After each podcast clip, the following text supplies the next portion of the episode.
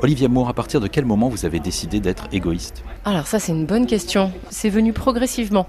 Au fur et à mesure que j'ai eu de plus en plus d'obligations, j'ai réalisé que si j'essayais de faire plaisir à tout le monde, ça allait pas être possible. Et que surtout j'allais me faire de moins en moins plaisir à moi. Du coup j'ai arrêté. Ce que vous expliquez dans le spectacle, Olivia Moore, c'est que finalement, être égoïste, c'est aussi être libre, libre de pas rester avec son mari toute sa vie ou de pas trouver ses enfants euh, toujours beaux et merveilleux, c'est ça? Oui, en fait, c'est une expression de la liberté intérieure, l'égoïsme, pour moi en tout cas.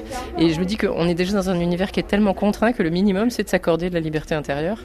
Vraiment, il y a un truc, je lis beaucoup de choses sur euh, le fait d'être people pleaser, c'est-à-dire le fait d'avoir envie de faire plaisir à tout le monde.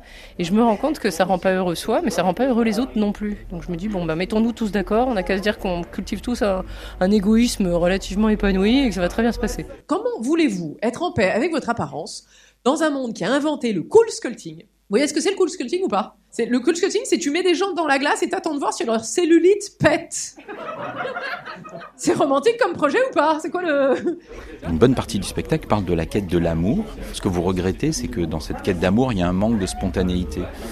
Alors, je regrette qu'on ne puisse plus se rencontrer spontanément, c'est-à-dire en dehors d'une application où il faut coller une annonce ce qui me donne l'impression d'être un bien immobilier à rénover, pour dire les choses clairement.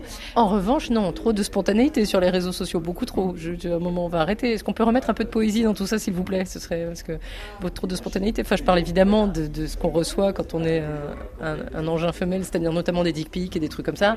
On arrête. Il faut traduire, c'est de l'anglais. Oui, euh, des, des, des, photos de des photos d'organes de, génitaux euh, masculins non sollicités.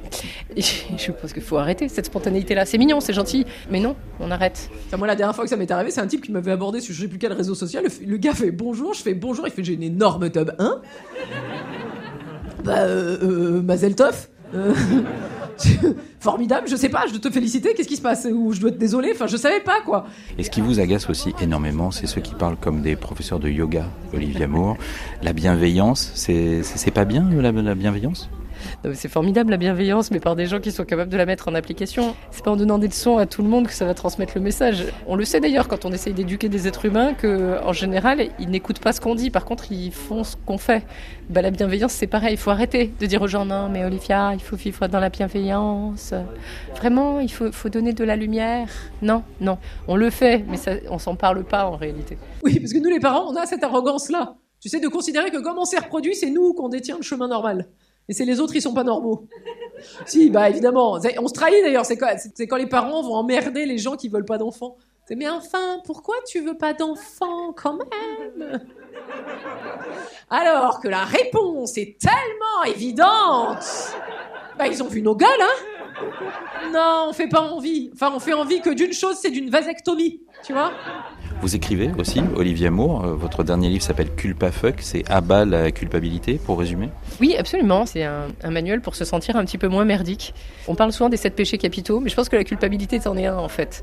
Parce que finalement, c'est une histoire entre soi et soi. La culpabilité, c'est passer son temps à se flageller en disant Ah, je suis nul, je suis pas assez bien, et machin. Total, on n'est plus en relation avec les autres en réalité. Et je trouve que ça pourrait la vie de absolument tout le monde. Donc, on va arrêter de se sentir coupable deux minutes. Voilà, on va grandir un tout petit peu et réaliser que tout n'est pas dans nos mains et qu'on a juste un peu de responsabilité à avoir, mais que pour le reste, bon, bah, on fait bien ce qu'on peut, quoi.